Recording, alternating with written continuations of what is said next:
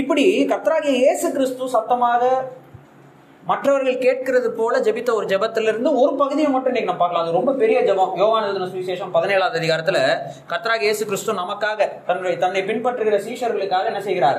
ஜெபிக்கிறார். பெரிய ஜெபம். அதனுடைய சூழ்நிலையை நம்ம பார்க்கும் பொழுது ரொம்ப ரொம்ப ஹெவியான ஒரு சூழ்நிலை, ரொம்ப பாரமான ஒரு சூழ்நிலை.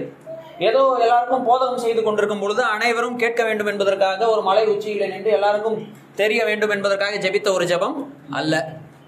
இது ரொம்ப ஹெவியான, பாரமான, இறுக்கமான சூழ்நிலையிலே அவர் ஜெபிக்கிற ஜெபம். என்ன இறுக்கமான சூழ்நிலைன்னா, இன்னும் கொஞ்ச நேரத்திலே கர்த்தராகிய இயேசு கிறிஸ்து யாருக்காக ஜெபிக்கிறாரோ அவர்களுக்காக தன் ஜீவனை என்ன செய்ய போகிறார்? கொடுக்க போகிறார். அப்போ கிட்டத்தட்ட அவருடைய கெத்செமனே தோட்டத்தில் அவர் ஜெபித்த அந்த கடைசி அந்த ஜெபம், அந்த ஜெபத்துக்கு முன்னதாக அவர் ஜெபித்த ஜெபம் இதுதான்.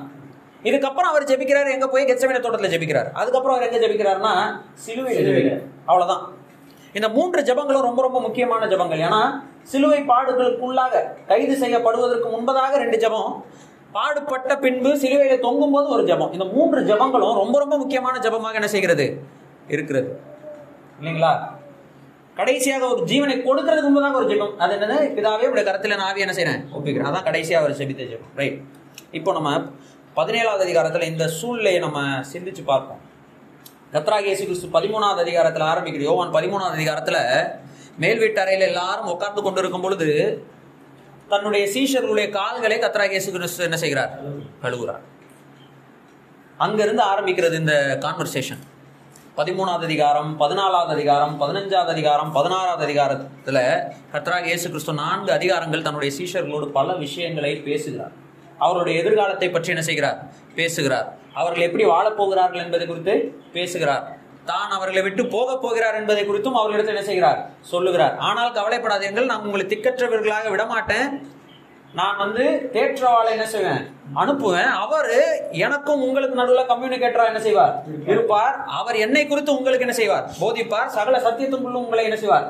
வழி நடத்துவார். இப்படி பல விஷயங்களை அவர் சொல்லி, நான் உங்களை திரும்ப என்னிடமாய் இருக்கும்படி உங்களை என்ன செய்வேன்? சேர்த்துக் கொள்வேன் என்ற லெவலுக்கு வரைக்கும் எல்லாவற்றையும் அவர் பேசி முடித்த பின்பு 17வது அதிகாரத்தில் அவர் என்ன செய்கிறார்? கர்த்தராகிய இயேசு கிறிஸ்து அப்படின்னா தன்னுடைய கண்களை அந்த இரவு நேரத்திலே வானத்துக்கு நேராக ஏறெடுத்து பார்த்தார் அப்படின்னு சொல்லி முதல் வசனத்தை வாசிக்கிறோம். இயேசு இவைகளை சொன்ன பின்பு 13, 14, 15, 16 4 அதிகாரங்கள் முழுவதும் இயேசு கிறிஸ்து போதித்த பின்பு, ஆலோசனைகளை சொன்ன பின்பு ரொம்ப ஒரு எமோஷனலான மூமெண்ட் நடக்குது. 16வது அதிகாரத்தில் நீங்கள் வாசிங்கன்னா பேதுரு கிட்ட பேசுகிறார்.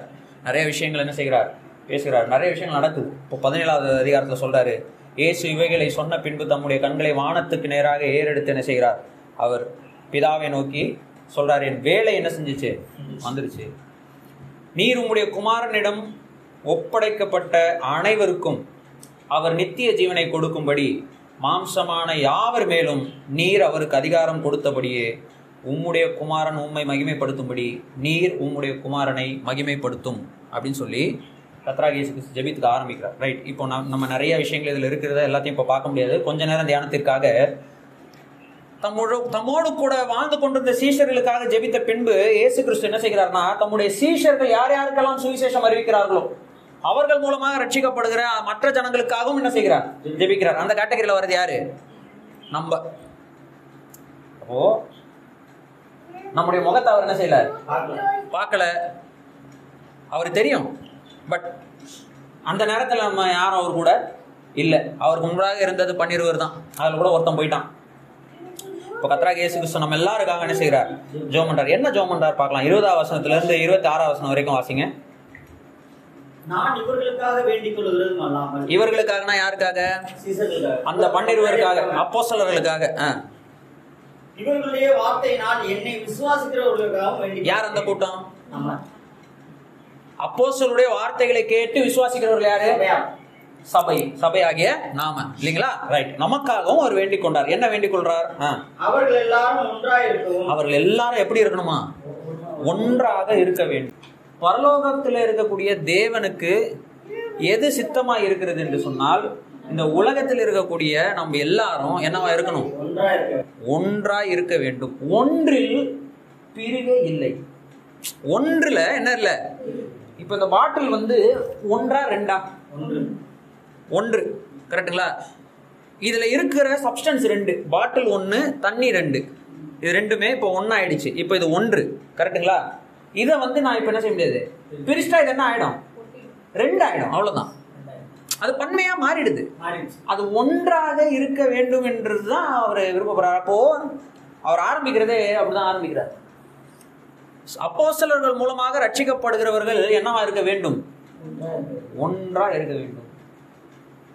அதுக்கடுத்து என்ன சொல்றாரு, இதற்காக தான் என்ன செய்யறாரு அவரு, நீர் என்னை அனுப்பினதை உலகம் விசுவாசிக்கிறதுக்காக, நீர் என்னிலேயும் நான் உங்களிலேயும் இருக்கிறது போல அவர்கள் எல்லாரும் நம்மில் ஒன்றாயிருப்போம் வேண்டிக்கொள்கிறேன். பாருங்க அவர் என்ன பண்றாங்க.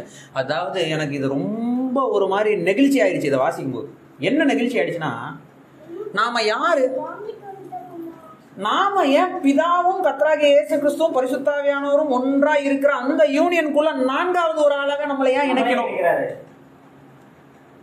அவருடைய சரீரமாகவே நம்மளை ஏன் மாற்றணும், நம்மளை ஒரு குறிப்பிட்ட மக்களாக தனியா நிக்க வச்சுட்டு இஸ்ரவேல் ஜனங்களுக்கு நியாயப்பிரமாணத்தை கொடுத்த மாதிரி மேல இருந்துகிட்டு கர்த்தராகிய தேவன் வந்து இந்த ஜனங்களுக்கு நியாயப்பிரமாணங்களை கொடுத்து நீ எங்களுக்கு கீழ்ப்படிஞ்சு நடணும்னு சொல்ற மாதிரி நம்மளை ஏன் நடத்தல, நம்மளே அவரில் ஒருவருக்கு அவரில் நம்ம இணைத்து, இதுல நோ டிஃபரன்ஸ், அவர் தலை நம் சரீரம் ஒரே ஒரு யூனிட்டா, ஒரு பாடி, ஒரு ஒன்றா. இதை பிரிக்க முடியாது. தேவனையும் தேவனுடைய பிள்ளைகளையும் நீங்க வந்து தனித்தனி கூட்டமாகவே பார்க்க முடியாத அளவுக்கு என்னை பார்த்தால் நாம் தேவனை பார்த்த மாதிரி என்ற நிலைமையில நம்மை இணைக்கிற அளவுக்கு அவர் ஏன் நம்மளை நேசிக்கிறது. இந்த கேள்விக்கு வந்து நமக்கு விட தெரியாது. கடைசி வரைக்கும் கர்த்தாவே ஏன் என்ன நேசித்து நித்தியம் வரைக்கும் கேட்டுகிட்டே இருக்க வேண்டியதான். அவருடைய ஜெபத்தில் அவர் வெளிப்படுத்துகிற அவருடைய எண்ணத்தை பாருங்க. சிலுவையில நமக்காக மறிக்க போறதுக்கு முன்பதாக அவர் நமக்காக அவர் வெளிப்படுத்துகிற எண்ணத்தை பாருங்க. எந்த அளவுக்கு நம்ம இதை நல்லா நீங்க சிந்திச்சு வாசிங்கன்னா ரொம்ப நெகிழ்ந்து போவோம், நம்ம அப்படியே உருகிடுவோம். அவர் சொல்றாரு, நீர் என்னிலேயும் நான் உம்மிலேயும் இருக்கிறது போல அவர்கள் எல்லாரும் நம்மில்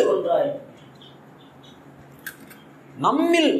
இப்போ புரியுதா? இயேசு கிறிஸ்து உயிரோடு இருந்ததுக்கு அப்புறம் என் தேவனிடத்திற்கும் உங்கள் தேவனிடத்துக்கும் ஏறி போகிறேன் என்று என் சகோதரருக்கு போய் சொல்லு ஏன் சொன்னாரு? அவர் வந்து நாம் எல்லாரும் ஒன்றா தனியா இருக்கணும்னு கூட விருப்பப்படல, அவரில் நாம் ஒன்றா இருக்க வேண்டும்னு விருப்பப்படல. அவரில் ஒன்றா இருக்க வேண்டும், நம்மில். அந்த அதை பிரிக்க முடியாது. அதுக்கடுத்து இன்னும் எக்ஸ்பிளைன் பண்ணுறாரு பாருங்க. நாம் ஒன்றாக இருக்கிறது போல அவர்களும் ஒன்றாக இருக்கும்படிக்கு தான் நீர் எனக்கு கொடுத்த மகிமையை நான் அவர்களுக்கு என்ன செஞ்சேன், கொடுத்தேன். தேவனுடைய மகிமையவே நமக்கு ஏன் கொடுத்தாருன்னா, நாம் தேவனில் ஒரு அங்கமாக மாறுவதற்காக தேவனுடைய மகிமையை நம்ம என்ன செய்கிறார், கொடுக்குறார். இல்லைன்னா தேவனில் ஒரு அங்கமாக நம்மளால் என்ன செய்ய முடியாது, மாற முடியாது. தேவனுடைய மகிமையவே நமக்கு கொடுத்திருக்கிறார்னா அதுக்கு காரணம் நாம் அவரில் ஒன்றாக என்ன செய்யணும், இருக்க வேண்டும்.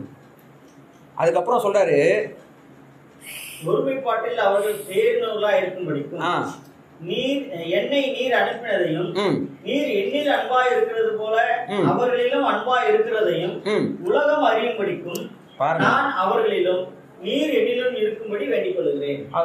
இப்ப என்ன சொல்றாருன்னா, தேவனிடத்துல அவர் வேண்டிக் கொள்ற விஷயம் என்னன்னா, இந்த உலகம் வந்து எதை அறிய வேண்டும், அவரை அறிய வேண்டும். என்னை நீர் அனுப்பினதையும் நீர் என்னில் அன்பாக இருக்கிறது போல அவர்களிலும் அன்பாக இருக்கிறதையும் இந்த உலகம், அதாவது என்னிடத்துல நீர் எவ்வளவு அன்புள்ளவராய் இருக்கிறீரோ அதே அன்புடையவராய் நீ சபையை நேசிக்கிறீர் என்பதைய இந்த உலகம் என்ன செய்யணும், அறிய வேண்டும் என்பதற்காக அவங்க என்ன செய்யணும், ஒருமைப்பாட்டில் தேறினவர்களாய் இருக்க வேண்டும். அதற்காக நீ நான் அவர்களில் இருக்கிறேன், நீர் என்னில் இருக்க வேண்டும் என்று நான் ஜெபிக்கிறேன், வேண்டிக் கொள்கிறேன். அதுக்கப்புறம் சொல்றாரு, உலக தோற்றத்துக்கு முன்பே நீர் என்னில் அன்பாய் இருந்தபடியால் நீர் எனக்கு தந்த என்னுடைய மகிமையை நீர் எனக்கு தந்தவர்கள் பார்க்கும்படியாக நான் எங்கே இருக்கிறேனோ அங்கே அவர்களும் என்னுடைய இருக்க விரும்புகிறேன். எல்லாத்துக்கும் ரீசன் சொல்றாரு. ஏன் நம்மை அவரோடு கூட உட்கார செய்தார் உன்னதங்களிலே, அதற்கான ரீசன் சொல்றாரு. உலக தோற்றத்துக்கு முன்பதாகவே நீர் என்னில் அன்பா இருந்தபடினால நீர் எனக்கு தந்த என்னுடைய மகிமையை நீர் எனக்கு தந்தவர்கள் என்ன செய்யணும், பார்க்க வேண்டும். மோசே கேட்டான் கர்த்தர்கிட்ட போயிட்டு, கர்த்தாவே நான் உம்மை என்ன செய்யணும், பார்க்கணும். அப்போ கர்த்தர் சொன்னார், என்னை நீ பார்த்தா என்ன செஞ்சிருவ? செத்துருவ. நீ என்னுடைய மகிமையின் பின்பக்கத்தை என்ன செய்யலாம்? மகிமையை மோசையிட்ட காமிக்கல, மகிமையினுடைய பின்பக்கம். அப்படின்னு அர்த்தம் மகிமையை கவர் பண்ணி தான் காமிக்கிறாரு, மகிமையவே என்ன செய்யறாரு? மூடிதான் காமிக்கிறாரு. அதை பார்த்த மோசே கீழே இறங்கி வரும்போது முகம் எப்படி இருந்ததுதான்? பிரகாசமா இருந்ததுன்னா மகிமையவே பார்த்த நமக்கு, மகிமையவே பெற்றுக்கொண்ட நமக்கு ஏன் இன்னைக்கு முகம் வந்து பிரகாசமா இல்லை? காரணம் ஒருமைப்பாடு இல்லை. அடுத்து பாருங்க, நீதியுள்ள பிதாவே, உலகம் உண்மை அறியவில்லை, நான் உண்மை அறிந்திருக்கிறேன், நீர் என்னை அனுப்பினதை இவர்களும் அறிந்திருக்கிறார்கள். யாரு? நாம அப்போஸ்தலர்களால ரட்சிக்கப்பட்ட நாம. நீர் என்னிடத்தில் வைத்த அன்பு அவர்களிடத்தில் இருக்கும்படிக்கும் நானும் அவர்களில் இருக்கும்படிக்கும் உம்முடைய நாமத்தை அவர்களுக்கு தெரியப்படுத்தினேன், இன்னமும் தெரியப்படுத்துவேன். அப்போ தொடர்ந்து அவருடைய நாமத்தை நமக்கு கர்த்தர் என்ன செஞ்சு கொண்டிருக்கிறார்? தெரியப்படுத்திக்கிட்டே இருக்கிறார். ரீசன் என்னன்னா, நாம் எல்லாரும் அவரையும் ஒன்றாக என்ன செய்யணும். அப்போ கர்த்தருடைய சித்தம் என்னன்னா, பரலோகத்தில் இருக்கிற சித்தம், பிதாவுடைய சித்தம் என்னன்னா, நம்மை குறித்து பரலோகத்தில் இருக்கிற பிதாவுடைய சித்தம் என்னன்னா ஒரே விஷயம், இந்த உலகமானது கர்த்தரை அறிந்து கொள்ள வேண்டும். அதற்கு காரணமாக இருக்க வேண்டியது நம்முடைய ஒருமைப்பாடு, நாம் ஒன்றாக இருக்கக்கூடிய. ஒற்றுமைக்கு ஒருமைப்பாட்டுக்கு வித்தியாசம் இருக்கு. ஒற்றுமை என்பது பன்முகத்தன்மைகள் பன்முகத்தன்மைகளாகவே இருக்கும், ஆனால் ஒரே இடத்துல வாழும். இது பேர் தான் இது ஒற்றுமை. அதாவது இந்திய நாடு போல தமிழ்நாடு ஒரு கலாச்சாரம், கேரளா ஒரு கலாச்சாரம், மத்திய பிரதேஷ் ஒரு கலாச்சாரம், டெல்லி ஒரு கலாச்சாரம் எல்லாம். ஆனால் இது ஒற்றுமையாக வாழக்கூடிய ஒரு நாடு. இதில் ஒருமைப்பாடு இல்லை, எல்லாமே தனித்தனியாக தான் இருக்கும். ஆனால் சபை அப்படி இல்லை, எல்லாருக்கும் தனித்தன்மை இருந்தாலும் நம்ம ஒன்றாக தான் இருக்கணும். அதாவது ஒரே விஷயத்துக்காக தான் என்ன செய்யணும்? அதான் பவுல் சொல்றாரு, ஒன்றையே சிந்தித்து ஒன்றையே என்ன செய்யுங்க? செயல்படுத்துங்கள். எல்லாரும் ஒன்றையே என்ன செய்யுங்க? சிந்தித்து ஒன்றையே என்ன செய்யுங்க? செயல்படுத்துங்க. பாருங்க, பிலிப்பியர்கள் நிருபம் வரலாம். பிலிப்பியர்கள் நிருபம் மட்டும் வாசிச்சு நம்ம ஜெபிப்போம். நம்முடைய கர்த்தராகிய இயேசு கிறிஸ்து நம்மை குறித்து ஜெபித்த இந்த ஜெபத்தினுடைய முக்கியத்துவம் இதுதான். அதை பவுல் சொல்லும்போது அழகா சொல்றாரு. பிலிப்பியர்கள் நிருபம் 2ஆம் அதிகாரம் 3ஆவது அதிகாரம் தான் பார்த்துட்டு இருக்கேன். என்னடா அது? 3ஆம் அதிகாரம் 15ஆவது வசனம். ஆகையால் நம்மில் தேறினவர்கள் யாவரும் இந்த சிந்தையாய் இருக்க கடவோம். எந்த காரியத்திலாவது நீங்கள் வேறே சிந்தையாய் இருந்தால் அதையும் தேவன் உங்களுக்கு வெளிப்படுத்துவார். ஆகிலும் நாம் எதுவரையில் தேறி இருக்கிறோம். நீங்க எதுவரையில வேணா தேறி இருங்க. நான் இல்லைங்க, ஒரு நிமிஷம். நீங்க வந்து இன்னைக்குதான் ரசிக்கப்பட்டிருக்கீங்களா? அவ்வளவுதான் உங்ககிட்ட பெர்ஃபெக்ஷன் இருக்கா? பரவாயில்ல. நான் ரசிக்கப்பட்டு 20 வருஷம் ஆயிருக்கு, நான் கர்த்தருக்குள்ள இவ்வளவு தேறி இருக்கேன், பரவாயில்ல. நான் ரசிக்கப்பட்டு 25 வருஷம் ஆகுது, ஆனால் நான் வந்து இன்னும் ரசிக்கப்பட்ட ஆரம்ப ஸ்டேஜ்லேயே தான் நான் இருக்கிறேன், இன்னும் கர்த்தருக்குள்ள என்ன செய்யலை, வளரல, தேரல, பரவாயில்ல. நீங்கள் எது வரையில் தேறி இருந்தவர்களாக இருந்தாலும் பரவாயில்லை. வாசிங்க. அது முதல் ஒரே ஒழுங்காய் நடந்து கொண்டு, let us walk by the same rule, let us mind the same thing. அதுவரை ஒரே ஒழுங்காய் நடந்து கொண்டு ஒரே சிந்தையாய் இருக்க கடவோம். ஏன் இப்படி சொல்கிறாங்க? ஏன் இப்படி சொல்றாரு? அதுதான் கர்த்தராகிய இயேசு கிறிஸ்து விருப்பப்படுகிறார். கர்த்தராகிய இயேசு கிறிஸ்து விருப்பப்படுகிறது யூனிஃபார்மிட்டியும் கிடையாது, யூனிட்டியும் கிடையாது, ஒன்னஸ். எல்லாரும் ஒரே மாதிரி ட்ரெஸ் போடுறதும் கிடையாது, பன்முகத்தன்மையாகவே இருந்து கொண்டு ஒன்றாக இருக்கிறதும் கிடையாது. நீங்கள் எப்படிப்பட்ட நிலைமையில ரட்சிக்கப்பட்டு எந்த அளவுக்கு நீங்க தேறியிருந்தாலும் பரவாயில்ல, நீங்க சிந்திக்கிறது ஒன்றா சிந்திங்க, நீங்க நடக்கிறது ஒன்றா என்ன செய்யுங்க, நடங்க. ஏன்னா கர்த்தராகிய இயேசு கிறிஸ்து அதைத்தான் நமக்காக என்ன செய்திருக்கிறார்? ஜெபித்திருக்கிறார், வாஞ்சித்திருக்கிறார், தேவனுடைய சித்தத்தின்படி அதை தேவனிடத்துல கேட்டு அதற்காக என்ன செய்திருக்கிறார்?